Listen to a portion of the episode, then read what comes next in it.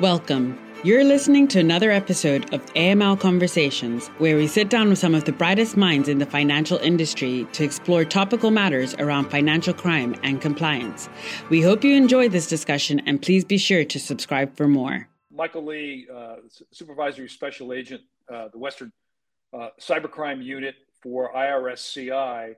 Uh, and Michael, I was uh, really happy to be able to see your presentation at the uh, West Coast uh, A M L forum back in May, and at the time thought it was not only compelling in terms of what you were working on, but also I didn't have enough information really on, on all the excellent work that I R S C I does in the cyberspace. I assumed it was there, but didn't really know. So I wanted to ask you a little bit about that, but first uh, I want to thank you for taking some time with me today.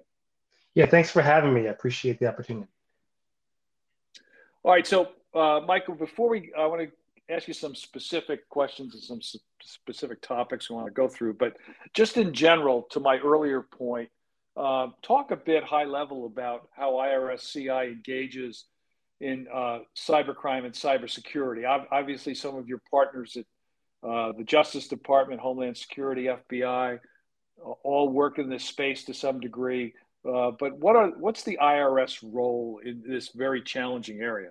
So I R S criminal investigation has a large role in identifying illegal activity within the crypto community. Right now, we're attacking darknet markets that are involved in other activities such as C SAM and narcotics. We are trying to identify mixers that are not licensed with FinCEN, since that can promote money laundering and illegal money can go through there without typical A M L procedures. We're also looking for illegal crypto exchangers, especially people on the street level who connect, say, the drug market to dark market individuals. For tax and tax crimes, we're looking for people that are using virtual assets and, and crypto similarly as people used to use foreign bank accounts. Those are the biggest areas that we're looking at. And we're doing this because there are real victims out there that are either losing their money, um, that are byproducts of victims of the darknet markets.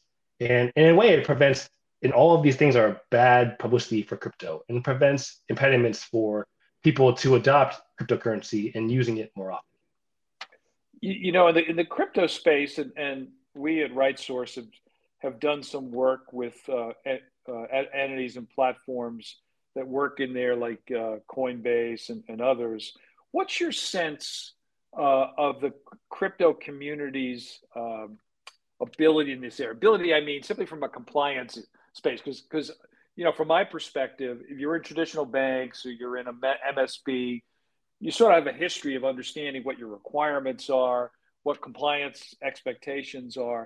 But in, in the crypto area, is that an additional challenge? Not to get uh, professionals in that space to do the right thing, but just to understand what their obligations might be or what they need to do. I'm just really curious. And, and you may not know the answers to all of that, but I, I would just think in general that you've interacted with uh, folks in the in, in the crypto community.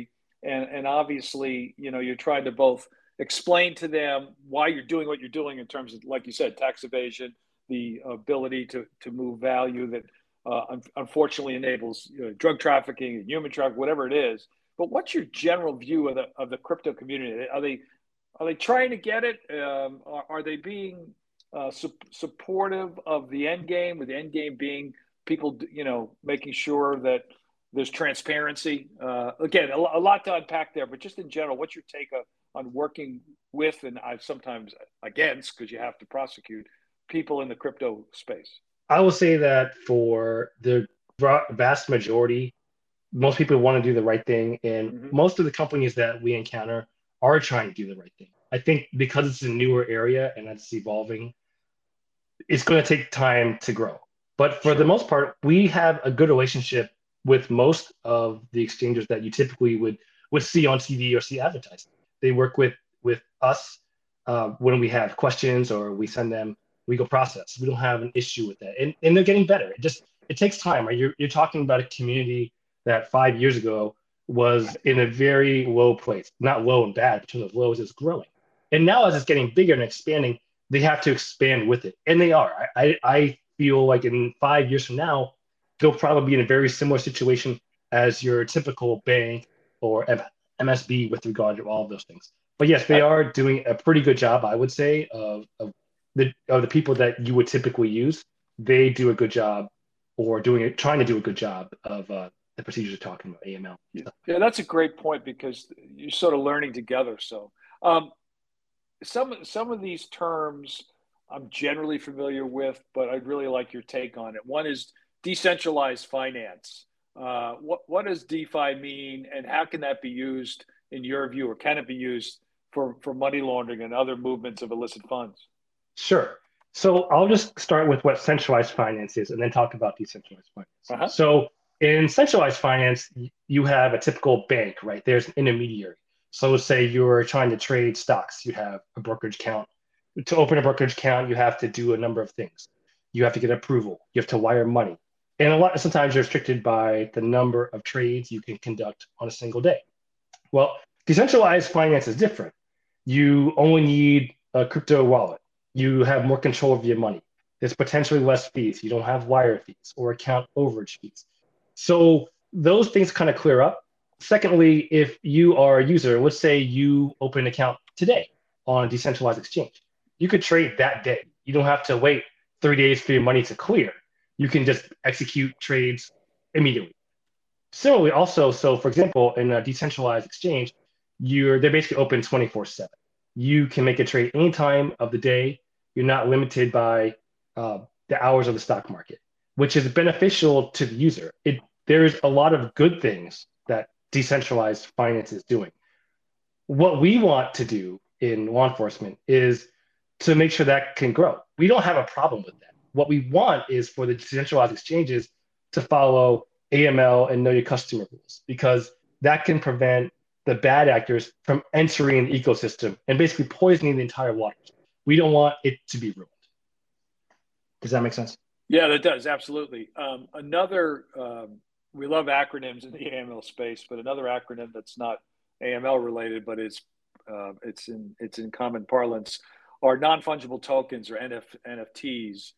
I'm generally familiar that uh, they can represent real world items like artwork and real estate, but talk a bit about N F Ts and why is that also a challenge for you folks?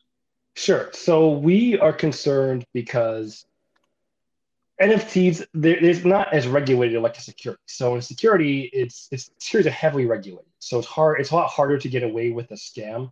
In N F Ts, you can have what's called wash trading. So the buyer and the seller are on the same side of the transaction. They create artificial value, artificial demand. And when that happens, you're basically bouncing the, the asset back and forth, and you're slowly raising the value. And people see this, and they'll say, oh, I got to hop in on this, because they have FOMO, fear of missing out, and they'll get involved in it. What people don't realize is that a lot of times there's a group of investors backing this product. And right. At the same time, they have a social media team out there on Instagram, TikTok, uh, things like that. And that is that creates this, this surge mentality, or this mentality where they're preying on your social behavior. You see something going up, so I have to get in before it's too late. And a lot of times the marketing that comes with it is, hey, you're pre, you're, you're early. As a, you're early, get in it now before it's too late. And so people will feel like I'm getting a deal or a bargain, and then boom, the value goes up and they pull a scam, and the, the value deflates back to zero. And those people get, all the people that invested their money lose all of their money. Right. And that's where we get involved. It's very similar to like a pump and dump scheme that used to happen with stocks a while ago. Um, is it, I'd like to go back and actually address one thing I said in my previous yeah, question. Sure, go ahead. That's okay. Yeah, so yeah, we talked about decentralized finance. I wanted to bring this up. The issue is that people feel like nobody owns it. But what we've identified in a lot of cases with decentralized um, uh, mixers, stuff like that, is that it's not, it's controlled by one person. There may be like fifteen or twenty computers out there, but one person controls all of it, or two people control all of it. So we want people to be aware that you need to really do your research as to what is decentralized. Is it decentralized in the sense where, you know, there's one owner or two owners? That's not really decentralized. Or is it really that nobody actually owns it? And it's hard to, to parse that out. So you want people to be aware of that and look for those kind of things when they when they make their investments. You know, the the, the N F T, as you said before, it's similar to pump and dump, but is it yeah. dissimilar in that reasons why N F Ts could be expensive is because they're in a bubble of sorts, right? They, they expect whoever's buying it thinks it's going to go up, and then and they, and they want to get out as quickly as possible. So uh, yeah, it actually, yeah, yeah it creates its own, like a feeding frenzy almost, where yeah. the buyer, when you do the first wash transaction where the buyer and seller are artificially inflating the value, that starts creating the bubble. And then we had the social media aspect put onto it. It just grows the bubble. Now the frenzy starts to occur. And then all of a sudden, you have this humongous bubble that the initial buyer and seller is like, oh, this is great. And then boom, they're gone. And right. so, yeah, that's, that's exactly right. It's it's a typical bubble that you would see in anything else. And then you, you made, uh, you were mentioning pump and dump schemes, and those have been around for quite a while, but talk, remind folks what those are as well. It's obviously similar to what you just described, but they've also been around probably since people started selling securities. Yeah, it's, it's just where you would try to sell something that is probably worthless, and you build uh, artificial value out of it.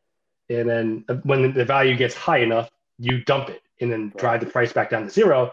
And then the people that, that came in either some point in the middle to later in the game lose all of their money. That's essentially the problem that happens. And you had said when we talked offline, you had also used the phrase rug pulls, which to me sounds like, like you just said, get the rug pulled out from under you. But is that just another name for pump and dump, rug pull? Yeah, that's that's the the how people are referring to it now. But essentially, not necessarily, it's that's a version of the rug pull. People pull it out from under you, and now you don't have your money.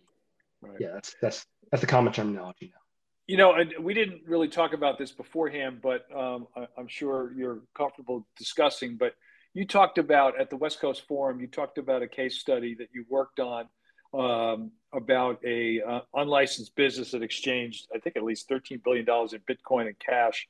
Um, can you talk, at least high level, talk a little bit about that? That was, uh, uh, my notes say Operation Crypto, whom, or Yum, I wasn't sure. But, yeah.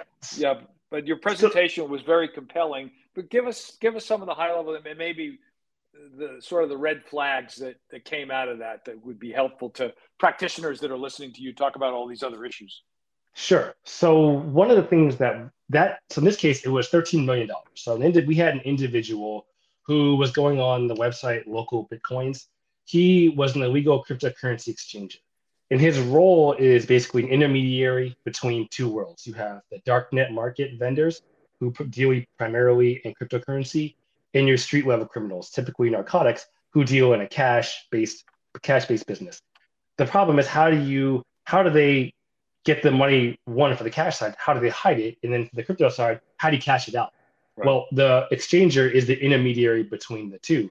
And what we learned is that their fees are typically higher than a regular exchanger because obviously they're doing things illegally. They don't ask for K Y C. They don't have any A M L procedures in place. Um, and so some of the highlights that we did it was we, once we identify one side or the other of the transaction. In this case, it was the it was the darknet market vendor. We had them do a meet with the with with the uh, with the the cryptocurrency exchanger who had gotten the money from the street side, and that's how we kind of tied into back what was illegal about it. So we were able to exchange money um, through some operations, uh, exchange cryptocurrency through the operations, and eventually we were able to understand the role in the network and how the play between the cryptocurrency exchanger, how they can connect us to both sides of criminal behavior and how we can identify uh, a lot of other criminals that we probably never would have found other, uh, except for him.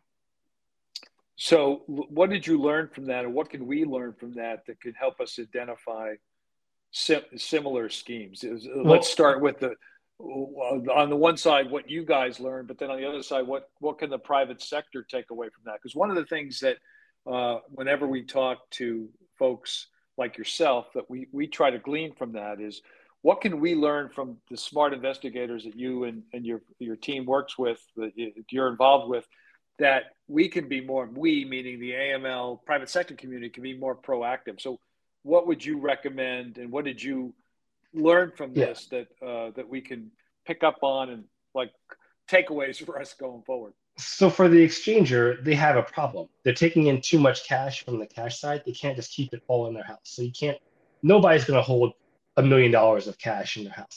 So they have to put it somewhere. So typically there's either microtransactions at A T Ms where someone will just slowly try to feed money into an account using either a fake business or something like that that has no legitimate business purpose. So from a bank, from a bank perspective, look for businesses that seem to be getting random deposits in smaller amounts, but don't have payroll, don't have you know typical business expenses. That's a big red flag. It doesn't make a lot of sense. And let us know about it. As for, so the other problem way you could deal with the cash problem is you go to a casino. So for the practitioners who are listening that are involved in that kind of business, that's an easy way to move the money in and out. And in our case, there we worked with a couple of casinos who you know, had great A M L procedures and were able to identify in and out timing and give us great intelligence about that individual, that person and their habits at the establishment, and helped understand their day-to-day transactions. So when you have those, those types of situations, we would ask the banks to look for smaller transactions that may not necessarily raise a red flag, and maybe more that this account has no business activity, but why are they getting money? Or casino side, this person's here every single day and either just takes in the same amount of money or roughly the same amount of money every single day. That's kind of a, what we're looking for from, from an A M L perspective. You know, um, uh, I, I teach a class here in Northern Virginia on money laundering and terrorism. It's a graduate class, and uh, we just started doing the summer session. But one of the things that we talk about is the variety of ways you can join this community. So whether it government roles, Uh, various private sector roles, advisory roles, you know, law firms, whatever. I'm interested in, in how you uh, got involved with the I R S and sort of what was your your career path. Maybe talk a little bit about um, your decisioning, you know, out, out of college uh, or whenever you made the decision that this was something you wanted to pursue, and and what, from your perspective, besides the obvious, has been has been the value uh here, because obviously you've been very successful in your career. These cases are obviously very important to to the not just the community but the the economy and and I R S in general. But uh if you're talking to some if you're talking to my class, for example, you're trying to say, hey, th this is this is how I got here, um give give us maybe the highlights of of your uh of your journey. Sure. So one of my roommate in, in law school, he actually became an agent before me. And he said, hey, you got to meet meet an individual. So I met someone in San Jose, California. I met him. He goes, hey, you should you should look at this job. Here's the benefits of it. You get to do things that and build team work in teams in a way that a lot of places you would never have that, that opportunity.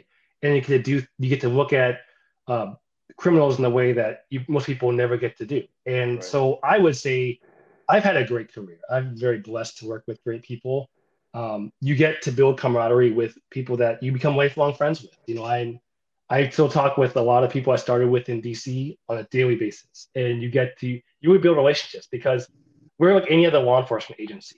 We do search warrants. We go and do and essentially put our lives on the line when we go hit a house, and that sure. builds a level of camaraderie that you can't get anywhere else. So, if for the people listening that are looking, or if I was talking to your class, I would say it's a great chance to really build friendships in a way that, you know, that are really built on trust that you wouldn't get in a lot of other places.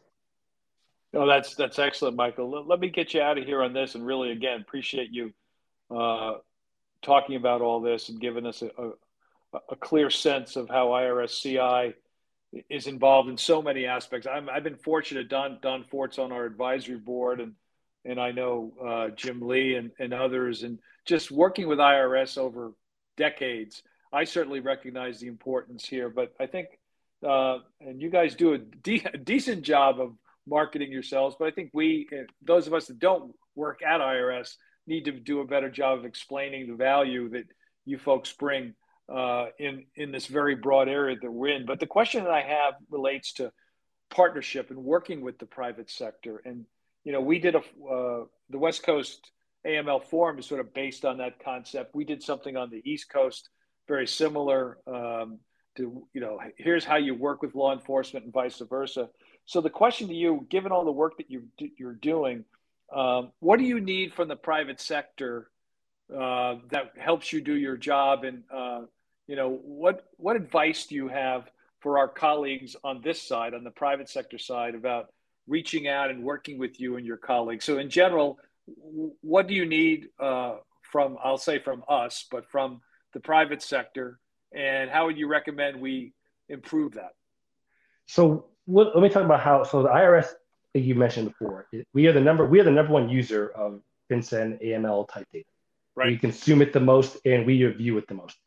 What I would say is to the community listening, we would like a, people to be very clear about what they think is happening. A lot of times we come across partners who are afraid to just say it. I think they don't trust themselves to just say it to us. We want you to tell us, you guys are the experts. You're in the day-to-day boots on the ground people who are seeing the activity. We want to know exactly what you're seeing. Just spell it out as plain as day. We think this person is involved in this type of fraud. Because those are the type of buzzwords to us that tell us this is a serious thing that we need to talk about. And and as we when we look at cases and trying to vet what information we should use and what we shouldn't use, the it's like everything else. The the if you're the the squeaky wheel, you get the grease. So be very clear about what you actually think it is. If you think it's really bad, just say it. And there are contacts around the country with I R S. We have an office probably in every single state, I think. Feel free to reach out to us. We would love to talk to you and to hear what you have going on, because I'm sure if you have questions, we will just answer the questions that you have. Even if it's not necessarily criminal related, it could be, hey, we're not sure what to do about this situation. Right. We're open to hearing that. There's nothing wrong with it. Don't feel like you can't approach us. We want to be approached by you. We want to learn what's happening in in your area and how we can help you, because ultimately the more we have a beneficial partnership, the more we can identify the bad things that are happening.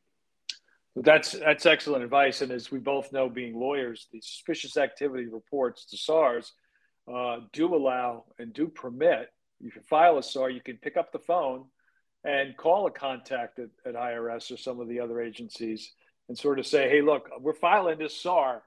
We think this is more than just a filing. This is an ongoing current issue that uh, we think you should know about. And there's a safe harbor for doing so. So I think sometimes you're right. Uh, institutions might be a little reticent. The ones that have the uh, you know excellent uh, relationships with you and your colleagues don't worry about that as much. But those that maybe aren't sure, or maybe they're new to the space, are concerned, oh, I don't know that I can share that information. But they clearly can.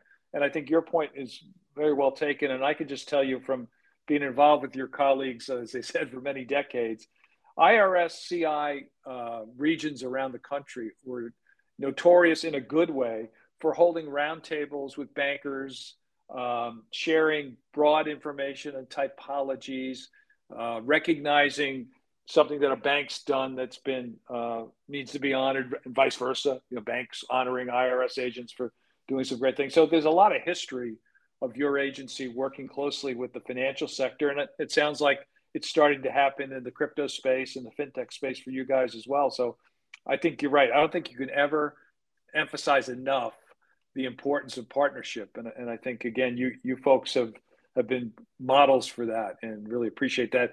Uh, you know, I said I'd get you out of here on this, but any, any last uh, thoughts, advice, things that you want to mention before we close? And again, really appreciate you taking time today. Yeah, one thing is when you're talking to an I R S special agent, you're talking to someone who has a background in in, in finance or accounting. So we're going to understand the world that you're in. So you don't have to feel like you're, we can we can understand exactly what you're saying to us. So don't feel, I want the banks and, and other M S Bs to understand, hey, just call us. One, we understand. So just talk to us and we can probably figure out a way to help you. Uh, thanks again for having me on the podcast. First of all, we appreciate it.